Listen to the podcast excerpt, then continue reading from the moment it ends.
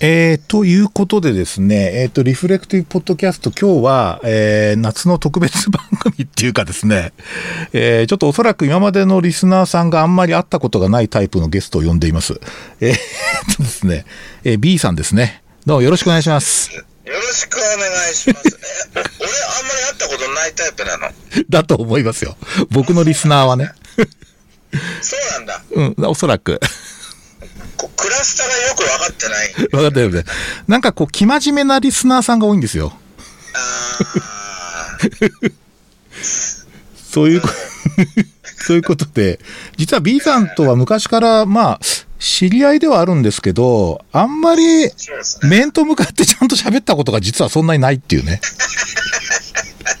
あんまり面と向かってないですよね、実はね。そうなんですよね。恥ずかしがり屋なんですか？いやいやいや、大体あの、どっちかが、あの調子悪いか、テンションがおかしくなってるっていう のがあるので。そうですね。そうですね。ええ。ええ、あの、今日はちょっと少し、あの、いろんな話題をですね、まあ、あの、ちょっと語りたいなと思っております。いろんな話題をやる予定でしたね。そうですね。で、まあ、あまあ僕の方から少しこういろんなお話を振りながらですね、ちょっと B さんの、えー、お考えとか、お考えっていうかな、あの、見解とかいろいろ聞きたいこともあったりするんですけど、まずはあの、ちょっとせ、昨日行われた B さんのバンドのライブ、ハロペリドールズ。ハロペリドールズ。そうですね。はい。で、ちょっと僕なかなか今日行け、あ、昨日行けなかったんですけど、実は、あの、今日ね、ちょうど、あの、ハロペリドールズのライブの動画がちょっと2つアップされてて、ええ、あのー、新曲ですね。新曲。多分ね。このね、感銘を受けたのはね、あの、For for the best ってやつね。そうそう。Prepared for the worst. これなかなか、あの、なんというか、ちょっとプログレっぽいっていうか、ちょっと泣けますよね。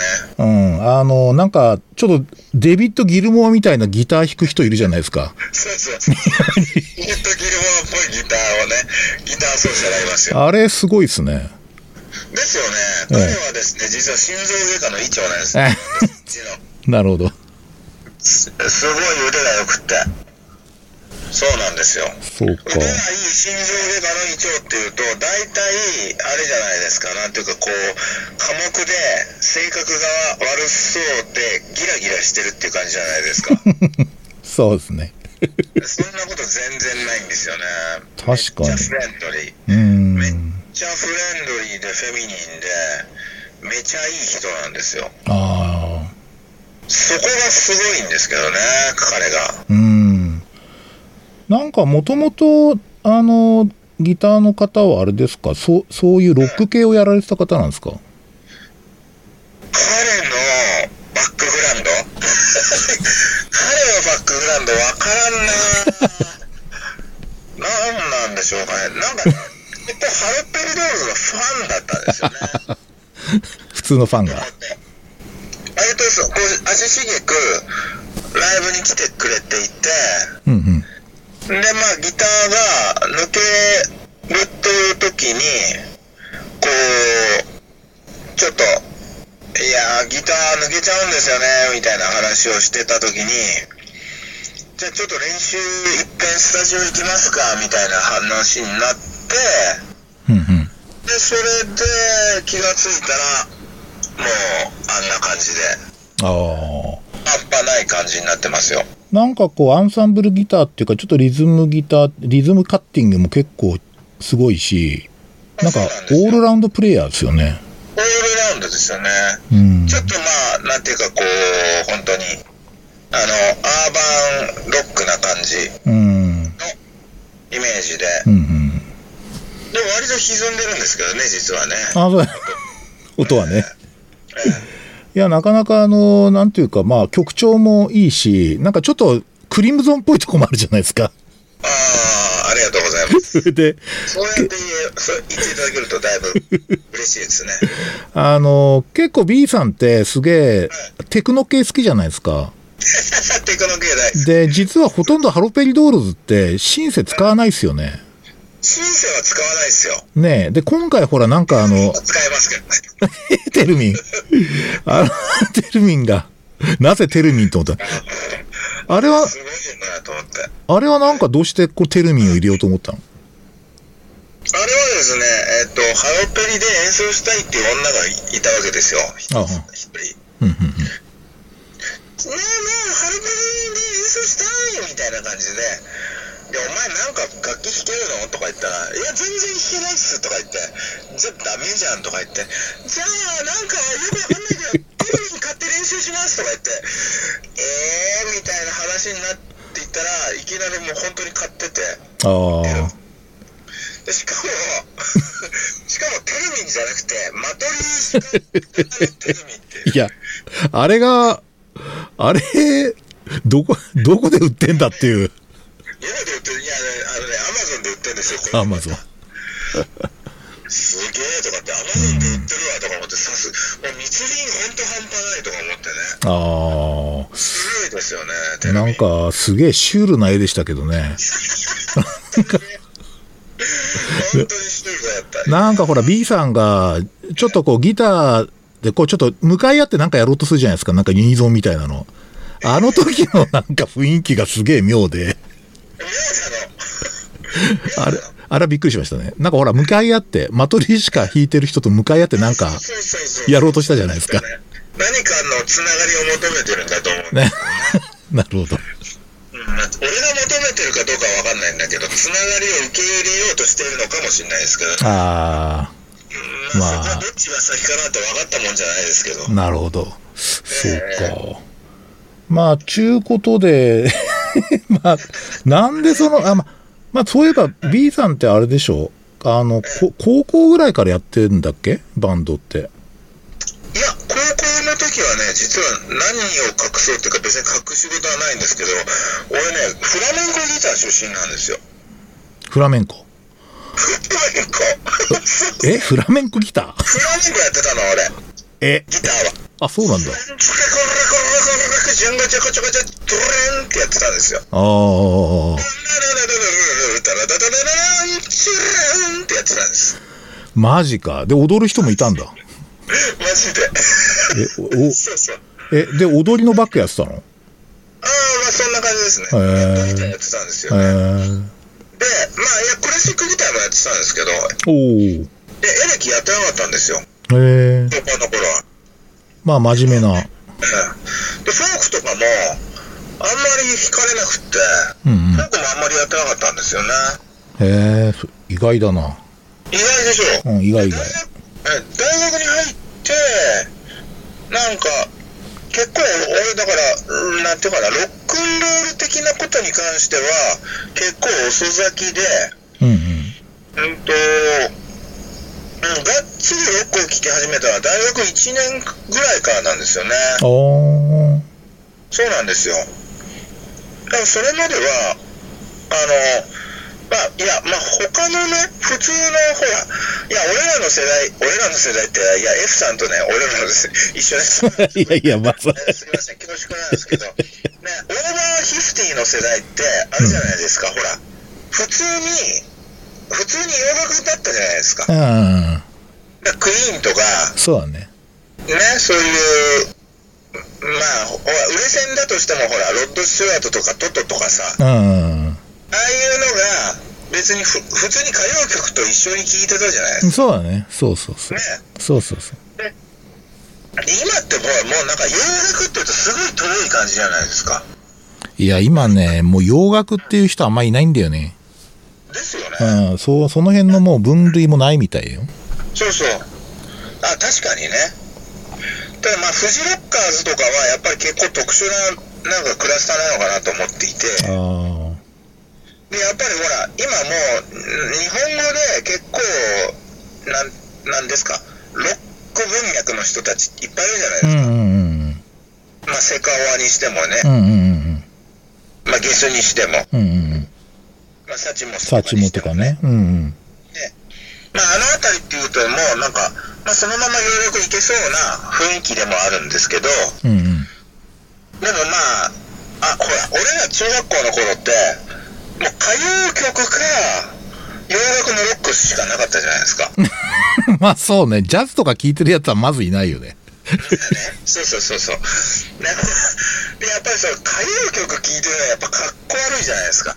そうね。今みたいにはちょっと違うわな。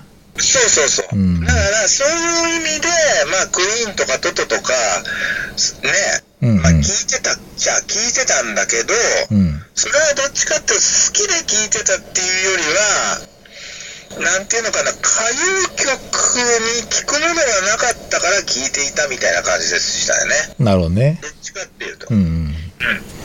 だからね、その、高校の頃のロックは、まだ、なんていうか、俺にとってはそんなにこう、なんていうか、人生にとっての、こう、大切なものっていうほどではなかったんですよね。なるほど。まあなんか今だと B さんの場合もほぼなんかライフスタイルと、ほぼライフスタイル。そうそうほぼライフスタイルになってるけど、それって最近なのじゃ？ん最近っていうか、もっと、なんだろうな。いいわゆるオルタナティブな、そのロック、ああの、いわゆるその、ベストヒット USA 的ではないロック、うんうんうんいうものに触れ始めたのはやっぱ大学に入ってからで、あで、やっぱりそのオルタナティブなロックっていうものに触れた時に、その、自分の中のオルタナティブな人生みたいなのが、あ、うん。まあ、花が咲き出したって感じですよ。あれ？ちょうど、じゃあ、あの B さん大好きなニューオーダーとかは、だ 大学卒業ぐらい？大学卒業です。あ、いや、大学卒業じゃないですね。大学2年、1、2あ年ですよ。そっかそっか。うんまさにその頃にそのニューオーダーが、うん。あの、デビューして、うんうん。で、ブルーマンデー、うんうん。まあ大ヒット曲ね。まあまさにそのデビュー曲なんでうんうんすけどね。うんまあ、あれを聞いたときに、まあ、何かしらこう、なんですかね、本当になんかこう、スイッチが入った瞬間みたいなの。ああるんですよね。あ、なるほど。あの、なんていうか、周りの景色のが変わる瞬間っていうのが、うん。音楽で、やっぱりこう、あの、得た時ってのは割とこう、あるわけなんですけど、いや、うん。S さんもありますよね、そういうの。ああるあるある。うん。ね。ちょっとそれをちょっと披露してみますか。いや、もうね、おそらく B さんとはちょうど一回りぐらい違うので、あの、ちょっと世代が 相当変わるんだけど、俺、やっぱね、最初にね、あの、これはとかって思ったのは、あの、サイモンとガーファンクル。サイモンガーファンクルね。あの、明日にかける橋ね。で、これが中学のね、うん2年の時、まあ、当時ほら、中学生って言うと女の子とか全然大人じゃない？女の子のが。で、その当時、あの、まあ、B さん知らないと思うけど、の新新宿西口フォーク集会とかってあったんですよ。え昔なんだ。めちゃくちゃ昔なんだけど、そう、1900、なんじゃなくて、西口の方。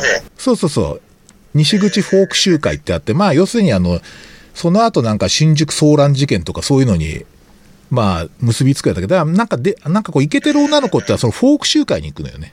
あれでしょ、あの、タートルネックのセーターとか。そう、黒いタートルネックね。そうそうそう。それであの、ボボブみたいな人でしょ。あ、そうそうそうそう。わかりやすい。割とつけまとかしてる感じでしょ。いや、そこまでまあ真面目な学校だったからね。まあでもなんかやっぱり着替えて行ってたよね。で、でね、そういう子がこう、例えばその、なんだっけ、その謝恩会とかでね、こう、曲を合唱するわけだよね、クラスで。その時に、明日にかける橋って曲をやるんだっていうわけよ。で、それはなんだっていうね。当時その、洋楽とかって話じゃなかったから、で、その練習させられたんだけど、なんかやたらまあ、ああいうこう盛り上がりがグググッとくるような、そういうこう、世界っていうのを初めて知ったね。なんだっってところがもう、まあそうね。そうそうそう。そうそう。だからこう、ほら、イケてる女の子っていうのはまあ洋楽なんだみたいなね。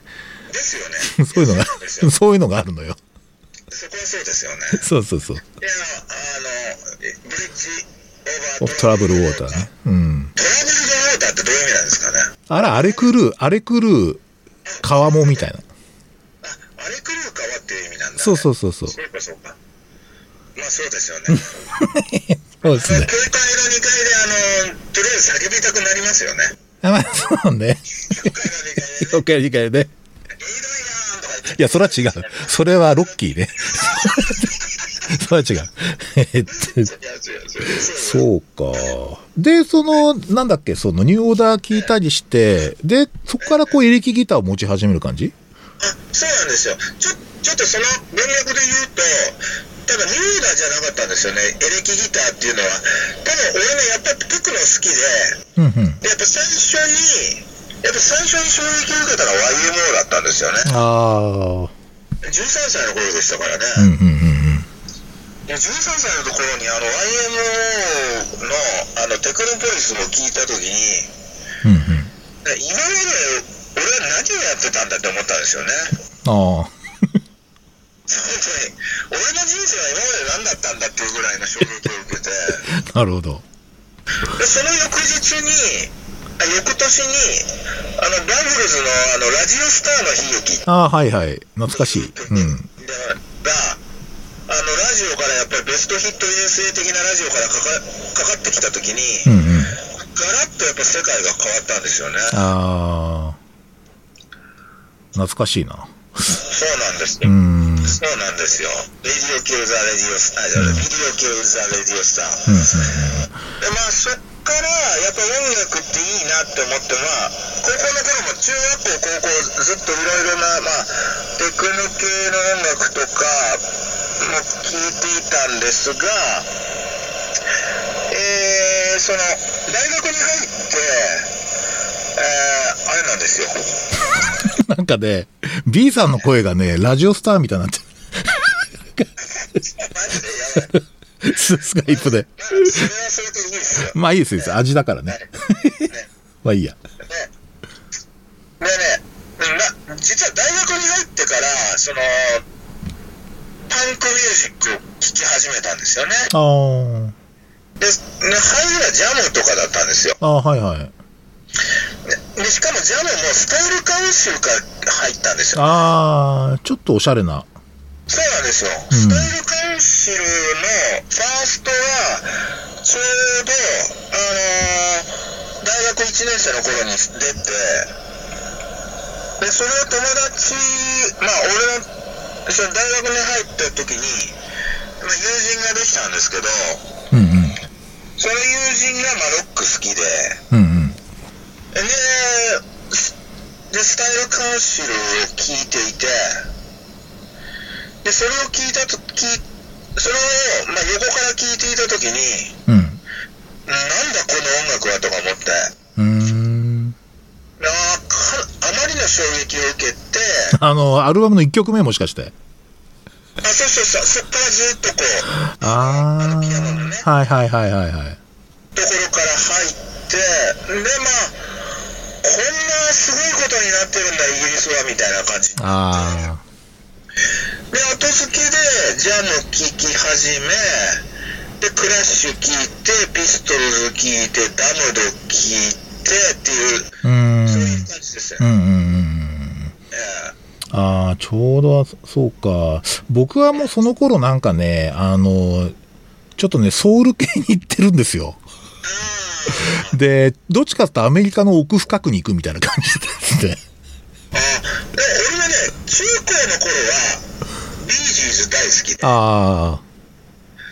あの、まさにほら、サタデーナイトフィーバー。んうんうんうん。サタデーナイトフィーバーは俺14歳の頃だったんですよね。で14歳の頃で、あの映画見ました？見ましたよ。あの、なんかこう、今日コの？みたいな、うんうんうん。そういう、あの、対話があるんですけど、そうね。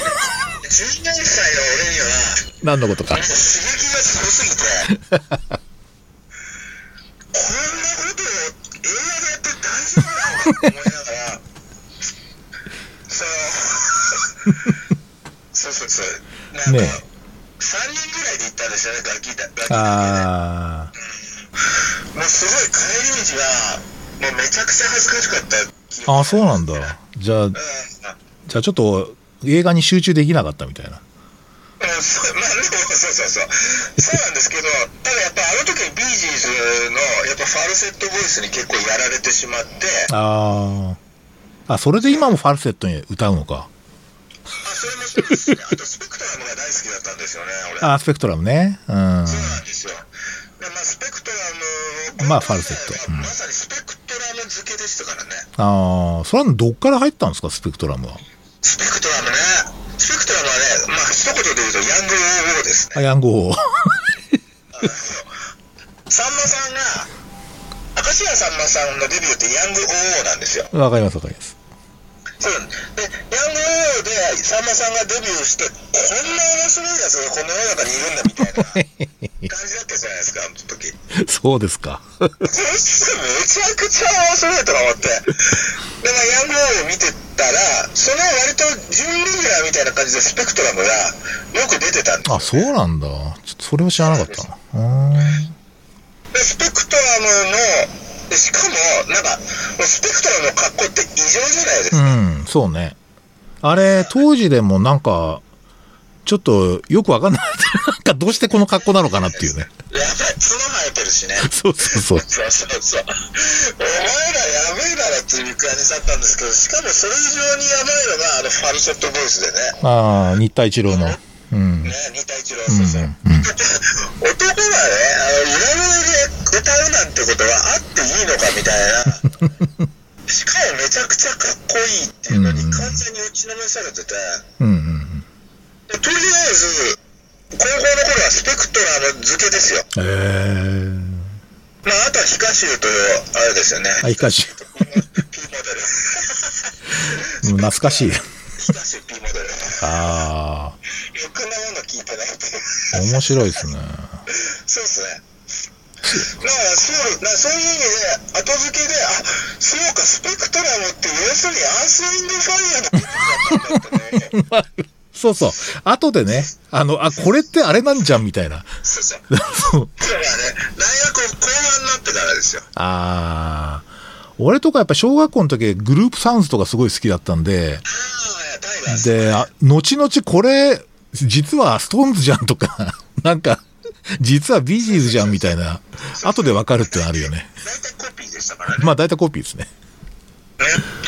でもまあ、まあそこがままたね、いいところまあいいよね。うん。ね。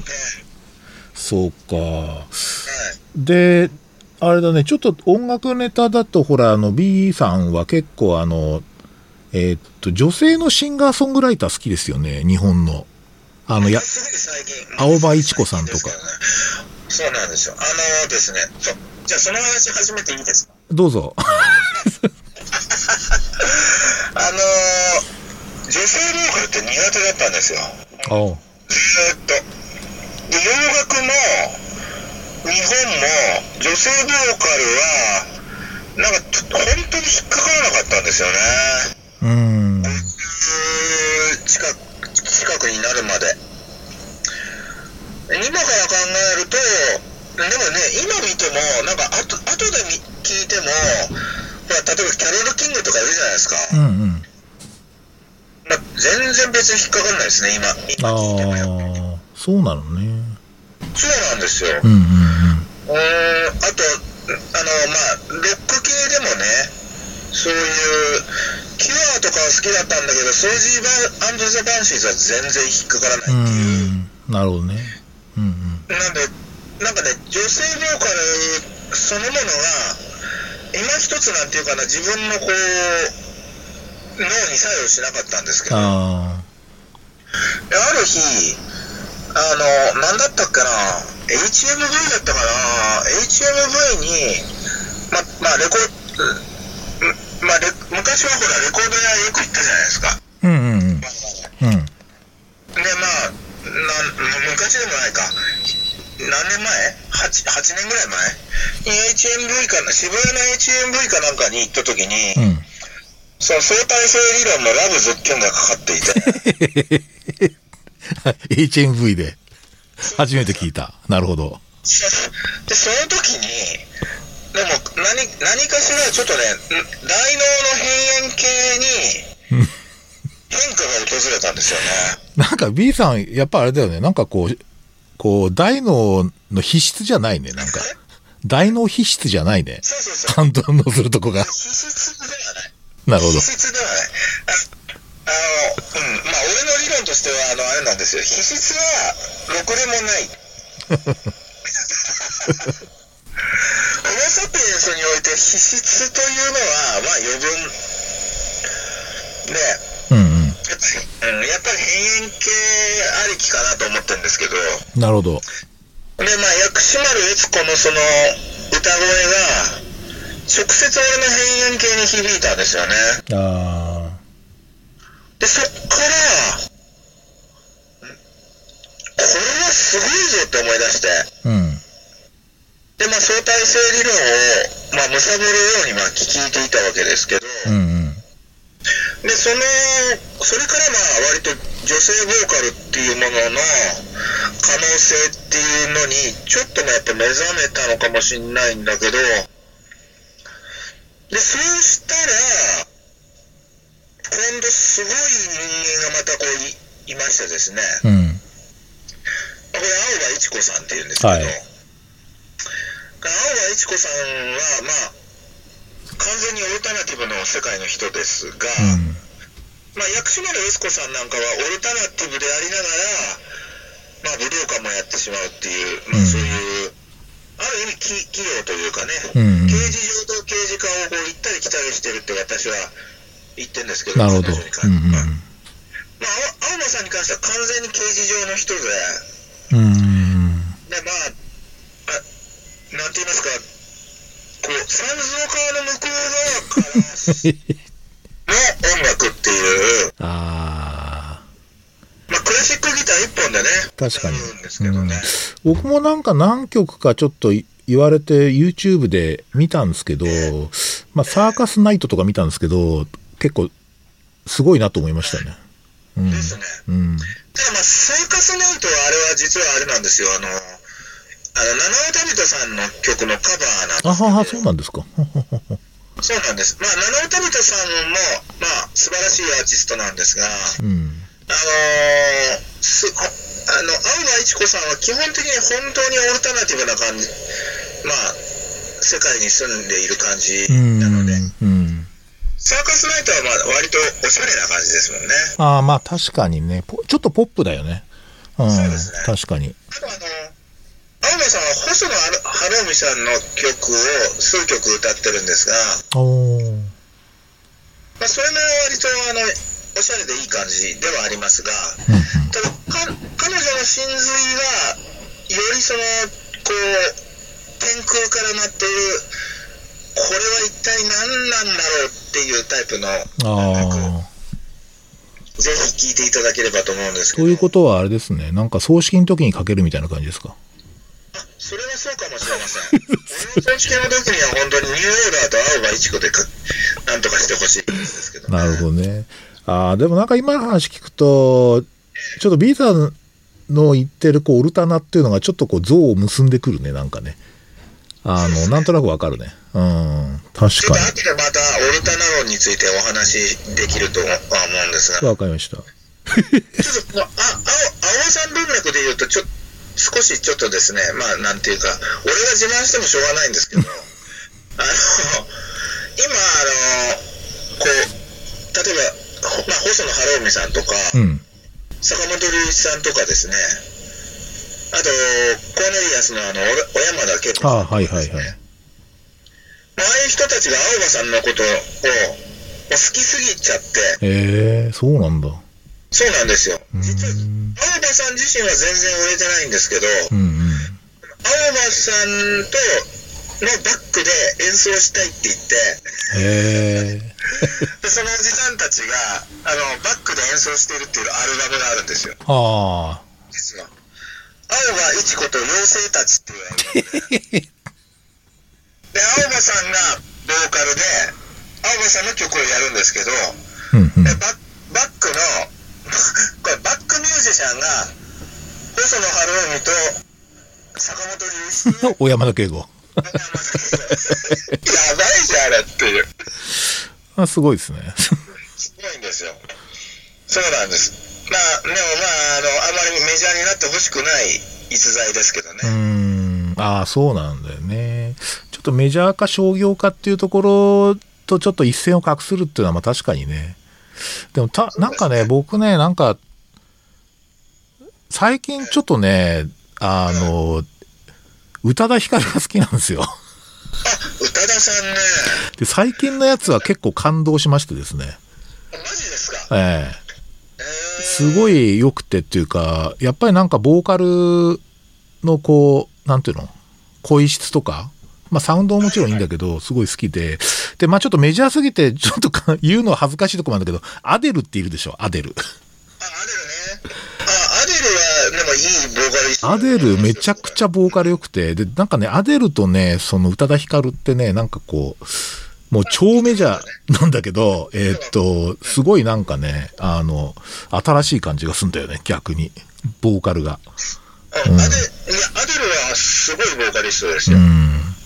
いや、それこそそんなキャロル・キングとか全然、聞いてないですけいと思いますよ。うん、なんかやっぱりそれこそちょっとアデルとかだとえーっとなんかリズムブルースでもないしそのポップでもなくて なんか民族音楽のような気もするんだけどそうでもないみたいな。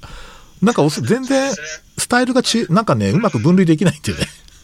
あ確かに、ほら、あの、テイラー・スウィフトもそうなんだけど、うんうんあの、テイラー・スウィフトも、ほら、もともとカントリーミュージック。でカントリーカントリー。ドカントリーですよねあの人本当は。カントリーだったんですよ。なぜああなったみたいな。いやまあ、あれはまあ、なんていうかな、その商業というか、うんこう、やっぱ大量資本が入って、ああ。やっていったんだけど、ん。でもアデルにしても、テイラー・スウィフトにしても、まあ、あの大量資本が入って、いい感じで、こう変わっていっているいい見本ですね。あだから大量資本が入るとダメっていうことはないと。ないというねうんそうかなんかあれですねオルタナとは COI であるって感じですかね ちょっと違うかなだから、あ、そこがまさに、あの、あれなんですよ。ちょっとそこを、後でちょっと話していいですか？いいですよ。はい。なんかね、ちょっと今繋がった気がしたわ。そうなんですよ。話聞いてたら。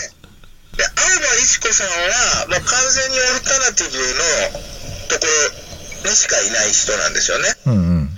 で、薬師丸悦子さんは、オルタ、まあ、か基本はオルタナティブを体現してるんだけれども、まあ、そこにどう、まあ、そこにいい感じでこう、ちょっとメジャーなフレーバーがうん、あるある。うん。うん。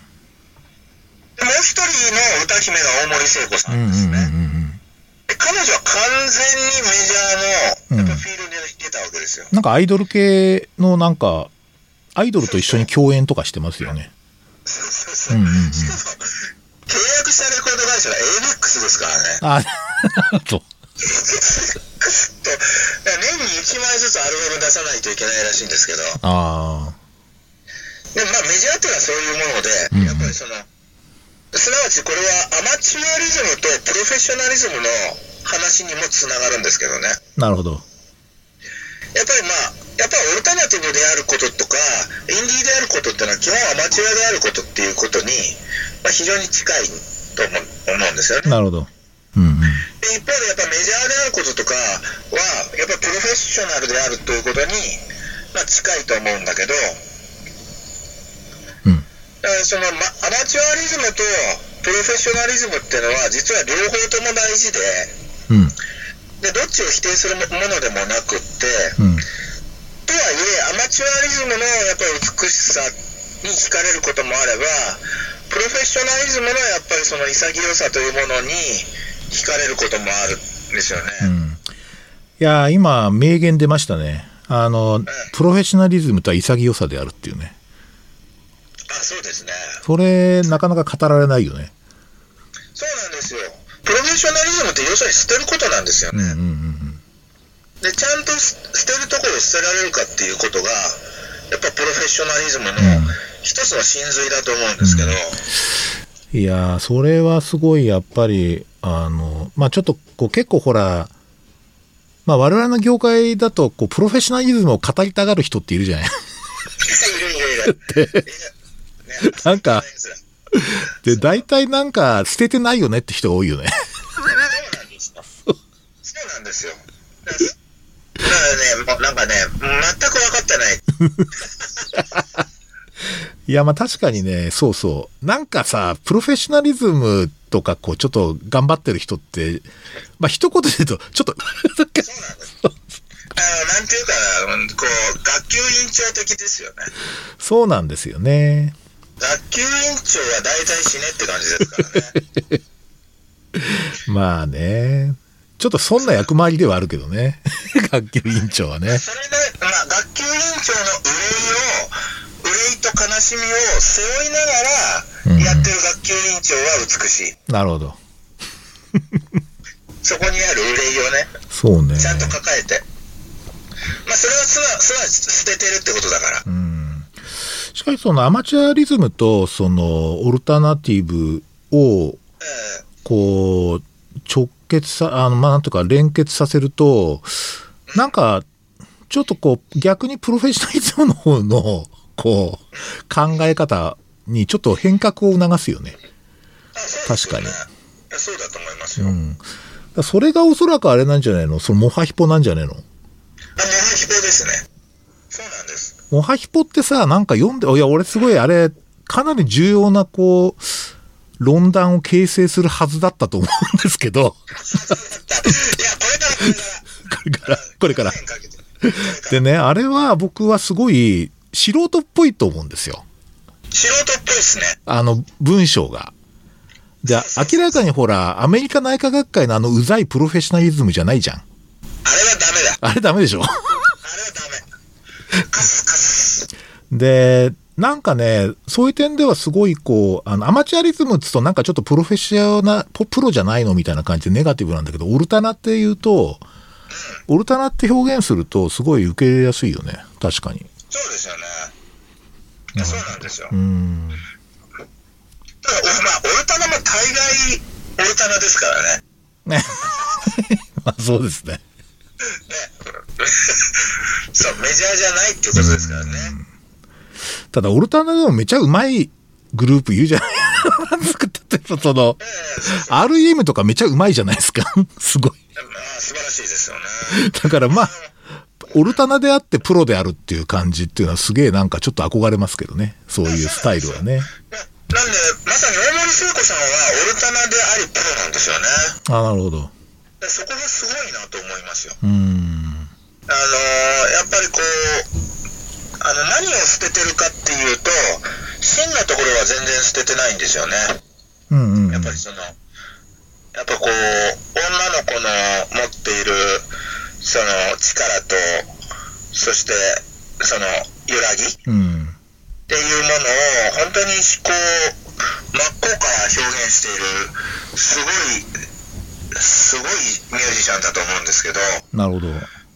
そその中でもやっぱりそうやってちゃんと年に1枚アルバム出すちゃんとね、労働者のようにい。やそうなんですよ それってなかなかアーティストとしてはなかなかできないことなんですけどなるほど。そういうことをやっぱ平然とやってるっていうのはしかもなんかね子供も産んで子育てもしながらやってるっていうのはすごいですね本当うん。になるほど。しかもめちゃくちゃ曲がキュートですからねああ。そうか。彼女こそは本当に刑事課、うん、なんだ、刑事上刑事課ってのはちょっと気にしてるんですけど、うんうんうん。えなんとなく刑事上が偉くて刑事課が偉くないみたいなのあるじゃないですか。だけうんうんうん。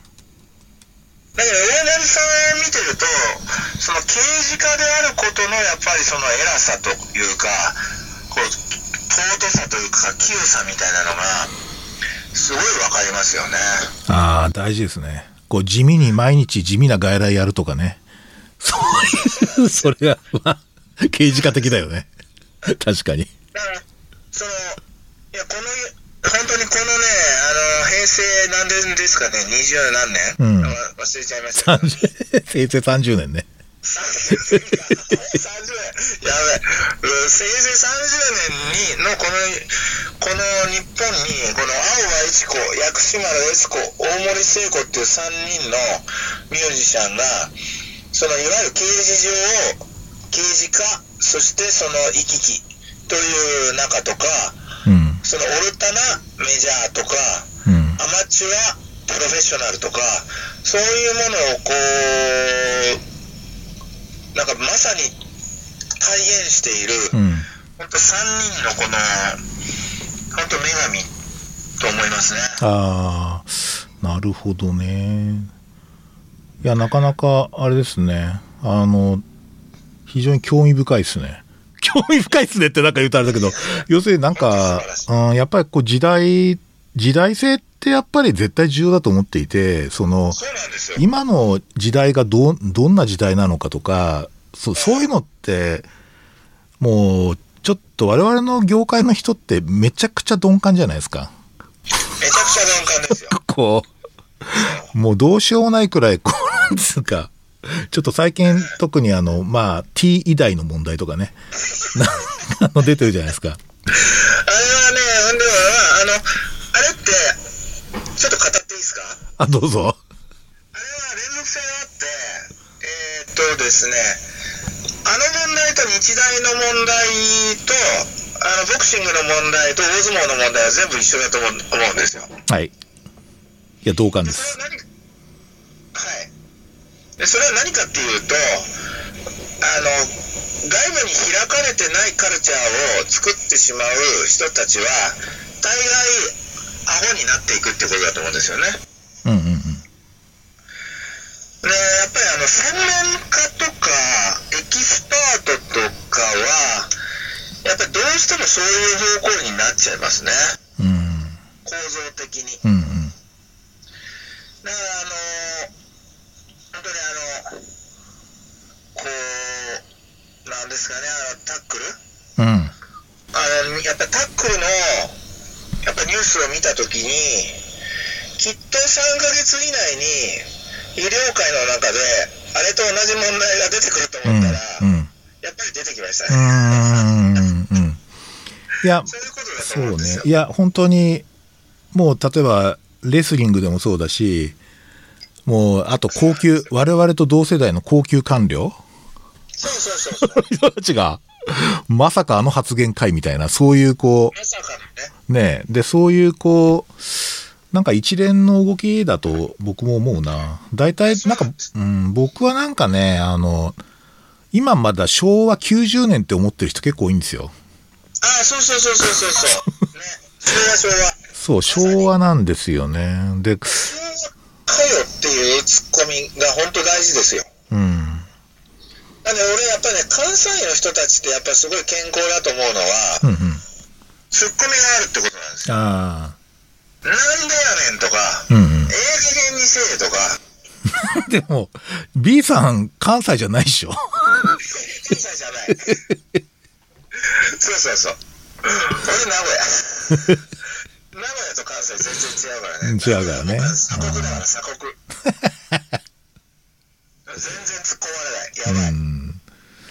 なんかだからこう、えっと、まあ、特にぼ、なんかね、今回の問題っておそらくすごい決定的な展開点になると思っていて、っていうか重要な出来事だと思っていて、そう、決定的、決うん。決定的に重要ですよね。で、おそらくなんかこう、この後こう、いこう、我々の業界の断末魔の叫びがいろんなとこ出てくるつうかそうそうそう。もう様々な矛盾が露呈してですね、もう一回カオスになんじゃないかと思ってんだよね。うん、いや、あのー、やっぱりね、専門家って本当にバカだと思うってうん。いうことで、うん。まあ、一言で言うと。うん。そうね。まあそうそうあ、そうそう、俺ね、え、一昨日から、一昨日医学教育学会ってあったじゃないですか。いや、あんまり知りませんけど。あったんですよ。あったんですね。はい。で、そこには俺行ってないんですけど、はい。そこの、そこで、ある、そこで、おそこの会場のすぐ近くのお茶の水界隈に、こう酒飲みながらぐでんぐでんでいたんですよ。おお。そ で、日射病ないですかそうそうそうそう。で、まあ、あの、そういう、なんですかね、あそこの、あそこのクラスタースター、うんまあ、釘クラスターって言ってますけどね。なるほど。フリークラスターの中の、まあほら、そこそこ羽振り良さそうにしてるやつとかがいるじゃないですか。あはいはい。でもそいつら呼びつけて、うんうん。何かを。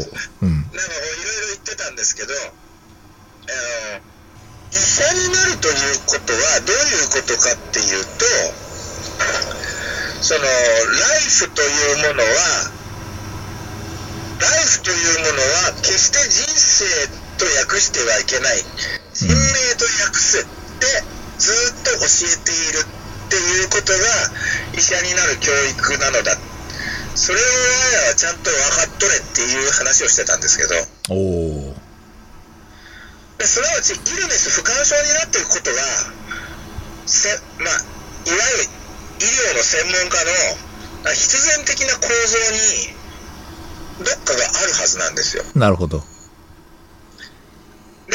最低それを分かっとれっていうことだと思うんですよね。うん。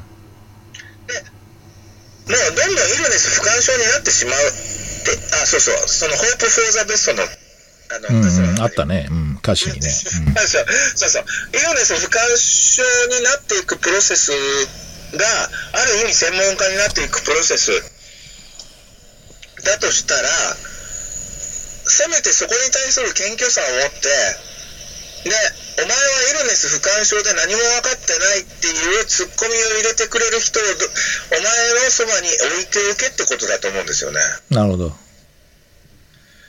まあ、捨てるってことだよね。捨て捨てるってことだね。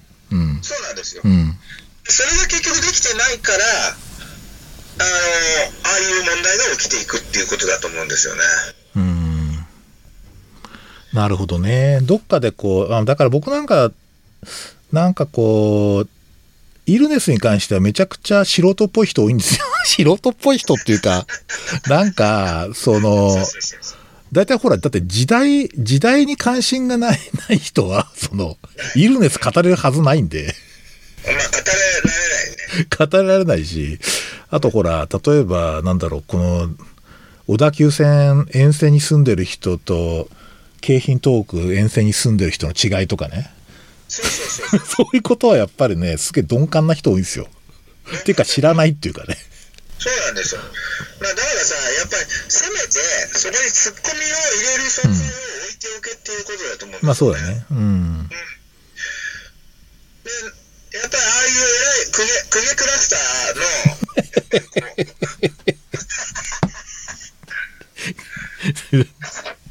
こ これ大丈夫かなこれ。この配信。まあいいや。大丈夫です。大丈夫、大丈夫。大丈夫、大丈夫。大丈夫。編集しますからね。そうそう。クレスクラスターはやっぱり一番の悲しみは、そこに対する、ツッコミを入れる存在に対する恐怖だと思うんですよ。なるほど。で多分ね、やっぱりね、いお医者さんになっちゃう人って、なんかあのあれなのかな、やっぱりこう、ずっとやっぱり自分が偏差偏差値70以上というか、こう、まあ、20人いたら20人の中で一番みたいな人たちうん。のクラスターなので、うん。そもそもツッコミを入れることに関するやっぱりその体制がやっぱり弱いのかもしれないですね。ああ、なるほどね。そう。だ、なんでイベントが、うん。いやー、だからなんか、あの、そういうことも含めて、ちょっとこう結構戦後最大の激変期っていうか、まあ 経経済的にもそうなんだけど、なんか、凄まじいなっていう、ちょうどそれで平成が終わるじゃないですか。来年で。で、その、なんつうか。そう。だから、平成の30年って一体何だったんだっていうのはおそらくすごい、い医療界もかなり振り返らなきゃいけないと思うよね。おーいい話になってきまね。じゃあ、そろそろ平成仮面ライダーの話します。ああ、平成といえば仮面ライダー。なるほど。これ、B さんが意外に、意外だったんだけど、結構興味あるんですか？俺、俺ね、だって俺、クーが前回持ってるもん、DVD。あ、クーガ以上。クーガの DVD 前回持ってる。ああ。それはなかなかいい。グロンギですね、グロンギ。なかなかグロンギですよ。うん。そう、俺、グロンギ語訳せるもん。ああ、あの、ううちのね、子供も訳せんだよね。グロンギ語。グロンギ語ね。うん。そうそうそうそう。いや、グロンギ語やべえ。だってそもそも訳した内容はどんどん使ってるからね。そうだね。もうあの時点でこの番組大丈夫かとか思ったけど。もうだから、あの、全面的な理解をすでに、こう、超え、超えてるって拒絶してるよねそう。そう、そう、そうなの。そうそう、そう。そう全面的な理解を拒絶してる。そうそうそうそうい。や、これがやっぱりそのクーガの、やっぱり一番のすごいところだ。ああ。すごいね。でも、それ、あれ、B さん、リアルタイムで見てたんですか？リアルタイムですよ。あ、そうなんだ。うーん。そうですよ。ズバズーラですよ。ああ。そうか。いや、俺も完全にリアルタイムどころか、あの、ずっと見てるんで、1号、1号、1号をリアルタイムで見てたから、その、それ以来ずっと見てるので、まあ大体わかりますけどね。一号をね。うんそうなんですそうか。よ。そうなんですよ。で、あれなの？ずっと見てて結構なんか B さん的なこう、思考に相当こう入り込んでるとこあるの？めちゃくちゃ入り込んでますよ。えー、えーやっぱりあの、やっぱりく、やっぱりクーガが、うん。なんといっても平成を象徴していると思っているんですけど、面白いね。うん。でやっぱりその、まあ、ただまあ、それはもちろんあのね、ガンダムから始まっているのは確かなんだけど、うん。でも最初にガンダム、あ、それを言うとほら、あの、ガンダムの第1回目って、うん。愛知県と岐阜県と三重県でしかやってなかった。知ってる知ってる。で全然視聴率上がんなかったって話は聞いてるけどね。でもあの、俺、そう、俺、滝、滝中学っていう中学校だったんですうんうけど、んでその中学校を混ぜていて、やっぱりその音楽とかも、まあ、あんまりそういう、世良正則とかの話はあんまりなく、みんなクイーンの話とかしてるわけですうん。うよ。んうん。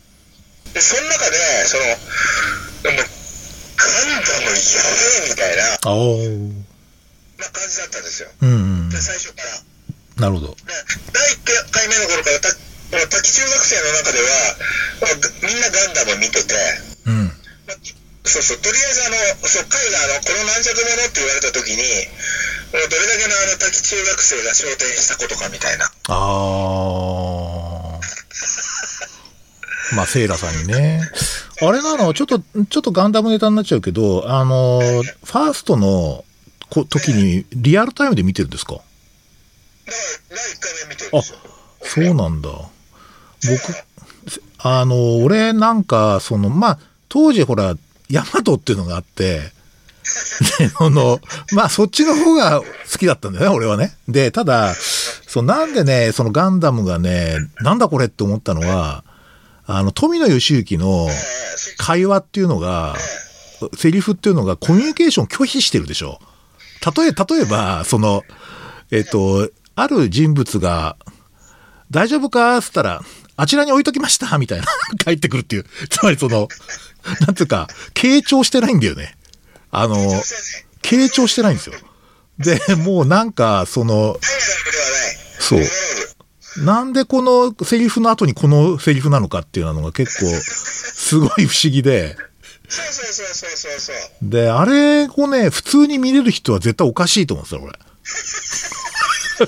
このセリフを普通にわかるやつはいないだろうって思ったんだけど、あ不思議なんだよね。で、あそこでなんか俺ね、人間のタイプが分かれる気がすんだよね。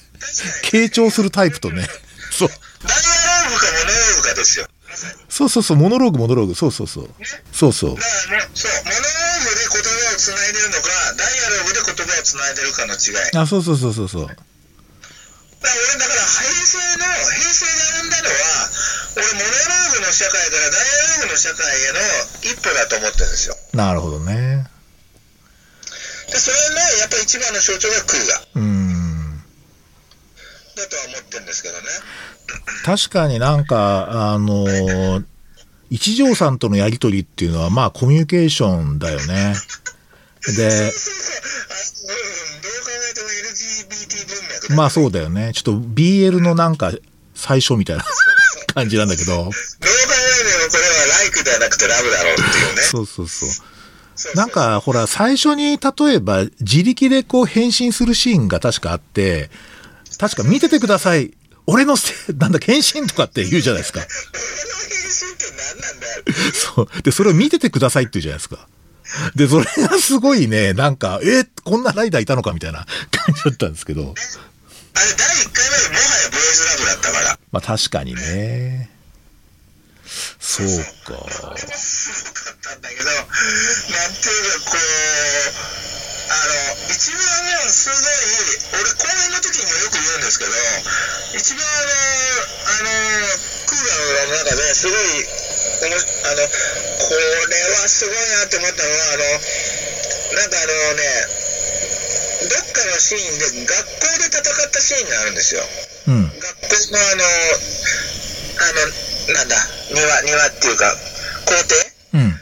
ステで戦って、で、あの、グロンギの方が爆発したら、なんかね、あの、目から図に入ったぐらいのかな。うん最初の図、図、図の、うん。あの、グロンギと戦った時に、うん図になると多分爆発がでかはいいんですよね。はいはいはい。はい。学校のシーンか。あったかな。うんうんうん。学校のシーンで図、ね、爆発したら、学校のすべての窓ガラスが割れちゃったんですよ。ああ。で、その翌日の新聞を、小田切城が、みあの、ポレポレで見てるんですけど、うん。時に、クーが、学校の窓ガラス全部割った、みたいな。そういう見出しで、そういうされている小田切城を見た時に、なるほど。それをやりたかったのかって思ったんですよ。ああ。面白いな。いや、そうなんですよ。なるほど、なるほど。でやっぱりあのクーガのすごいのは常にだからその暴力を使うことに対する抵抗感をうん。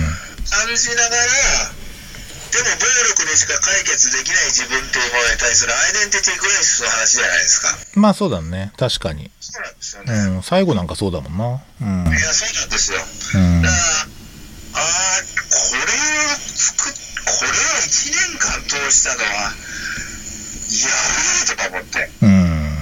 でこっから平成が始まるのかこれが平成だって思ったんですよなるほどね。それで、次が、隆起だよね。あ、違うわ。